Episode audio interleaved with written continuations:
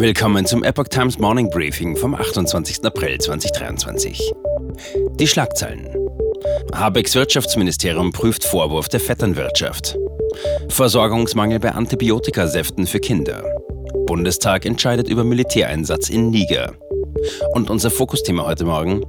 Eine Mehrheit der Wahlberechtigten möchte eine andere Art von Demokratie.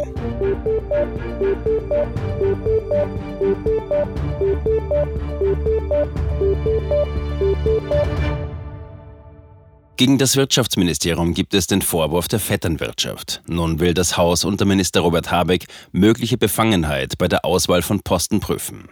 Dabei steht die Neubesetzung des Vorsitzes der Geschäftsführung der Deutschen Energieagentur DENA im Fokus. Staatssekretär Patrick Greichen hatte Habeck zuvor darüber informiert, dass der neue DENA-Chef Michael Schäfer sein Trauzeuge war. Nun könnte das Bewerbungsverfahren neu aufgesetzt werden. Familiäre Verflechtungen wichtiger Ministeriumsmitarbeiter hatten zuletzt für viel Wirbel gesorgt. Der CDU-Abgeordnete Tillmann Kuban sprach am Mittwoch bei einer Debatte im Bundestag von mafiösen Tendenzen. Stefan Brandner von der AfD redete von grünen Clanstrukturen. Vertreter der Ampelfraktionen betonten hingegen, es seien keine Regeln verletzt worden. Das Gesundheitsministerium hat einen Versorgungsmangel für antibiotikahaltige Säfte für Kinder festgestellt. Damit dürfen Landesbehörden befristet und im Einzelfall von Vorgaben des Arzneimittelgesetzes abweichen. Dies ermöglicht es den Behörden beispielsweise Arzneimittelchargen freizugeben, selbst wenn die letztgenehmigte Version der Packungsbeilage fehlt. Die Situation sei derart dramatisch, dass Apotheker nun auf Restmaterial von Antibiotikatabletten zurückgreifen, um Säfte für Kinder herzustellen. Das erklärte Daniela Hennel, Vorsitzende der Freien Apothekerschaft und Apothekerin aus Zwickau, gegenüber der Bild. Lieferengpässe bei Medikamenten sind bereits seit Jahren ein wiederkehrendes Problem für Apotheker. Die Ursachen sind gestiegene Bedarfe, die nicht ausgeglichen werden können, und Produktionskapazitäten, die keine flächendeckende Versorgung garantieren. Die meisten Wahlberechtigten in Deutschland möchten das demokratische System reformieren. Sie wünschen sich mehr Transparenz und Beteiligungsmöglichkeiten, auch Bürgerräte, ein Vetorecht zur Korrektur ungewollter politischer Entscheidungen und höhere Steuern für Gutverdiener stehen auf der Wunschliste der meisten. Dies geht aus einer Umfrage des Meinungsforschungsinstituts Infratest DIMAP hervor. Im Sommer 2022 wurden mehr als 2500 Menschen im Auftrag der SPD-nahen Friedrich-Ebert-Stiftung befragt. Das Ergebnis zeigt, weniger als ein Viertel der deutschen Wahlberechtigten halten die repräsentative Demokratie für das beste Regierungsmodell. 41,4 Prozent bevorzugen eine direkte Demokratie. Über ein Drittel der Befragten findet, dass es zurzeit nicht genug Möglichkeiten zur Beteiligung außerhalb von Wahlen gibt. Die Studie zeigt große Unterschiede in der Zufriedenheit je nach sozialem Hintergrund. Demnach sind ökonomisch schlechter gestellte Menschen solche mit niedrigen Bildungsabschlüssen oder diejenigen, die sich der Arbeiterschicht zurechnen, deutlich unzufriedener mit der Demokratie. Auch den Glauben an fünf sogenannte Verschwörungstheorien fragte Infratest DIMAP ab. Die meiste Zustimmung erhielt mit 36,3 Prozent die Aussage, dass die Regierung die Bevölkerung in der Corona-Krise gezielt in Angst versetzt habe, um massive Grundrechtseinschränkungen durchzusetzen. Eine hohe Zustimmung zu den Verschwörungstheorien geht nach Angaben der Friedrich-Ebert-Stiftung fast immer einher mit einer negativen Bewertung der Demokratie. Laut Co-Autor der Studie Frank Decker seien die Deutschen grundsätzlich sorgenvoll und pessimistisch.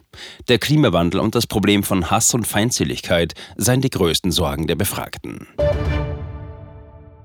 Ein Zeichen für Julian Assange. 18 Verbände der Europäischen Journalistenföderation haben Wikileaks-Gründer Julian Assange Mitgliedschaften in ihren Organisationen gewährt. Seine Frau Stella Morris unterstrich das Gewicht dieser Handlung. In einem Interview mit der Berliner Zeitung erklärte sie, die USA betonen oft sehr deutlich, wie wichtig ihnen die Pressefreiheit ist. Mit diesem Fall haben sie aber die größte Bedrohung für die Pressefreiheit weltweit geschaffen. Zitat Ende. Julian Assange sitzt seit vier Jahren in einem britischen Hochsicherheitsgefängnis. Die USA verlangen seine Auslieferung. Er hatte auf seiner Website Wikileaks geheime Informationen über Kriegsverbrechen der USA veröffentlicht. Aus Angst, an die USA ausgeliefert zu werden, lebte er sieben Jahre in der ecuadorianischen Botschaft in London. Der Bundestag entscheidet heute über die deutsche Teilnahme an dem neuen EU-geführten Militäreinsatz in Niger. Die Bundeswehr soll sich mit bis zu 60 Soldaten an der Mission in dem afrikanischen Land beteiligen. Ziel ist die Stabilisierung des Landes in der nordafrikanischen Sahelzone. Das Sahelgebiet erstreckt sich über 6000 Kilometer von Mauretanien bis Eritrea und ist eine der komplexesten Konfliktzonen weltweit. Es ist geopolitisch von besonderer Bedeutung aufgrund seiner Bodenschätze an Gold und Uran, als Aufmarschgebiet islamistischer Extremisten und als Ziel europäischer Migrationspolitik. Deutschland braucht eine Pflegereform. Darin ist sich der Bundestag einig. Gesundheitsminister Lauterbach hat angekündigt, 6,6 Milliarden Euro für die Pflegeversicherung bereitzustellen, wobei 4 Milliarden Euro in Pflegeleistungen investiert werden sollen. Für Pflegebedürftige soll es dann 5 Prozent mehr Geld geben. Der Gesetzentwurf sieht auch vor, dass jeder Steuerzahler künftig mehr in die Pflegekasse einzahlen soll.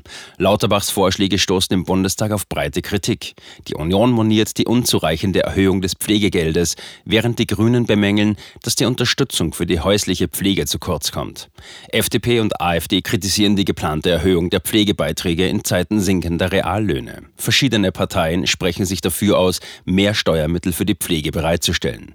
Wie es mit dem Gesetzentwurf weitergeht, wird nun im zuständigen Ausschuss beraten.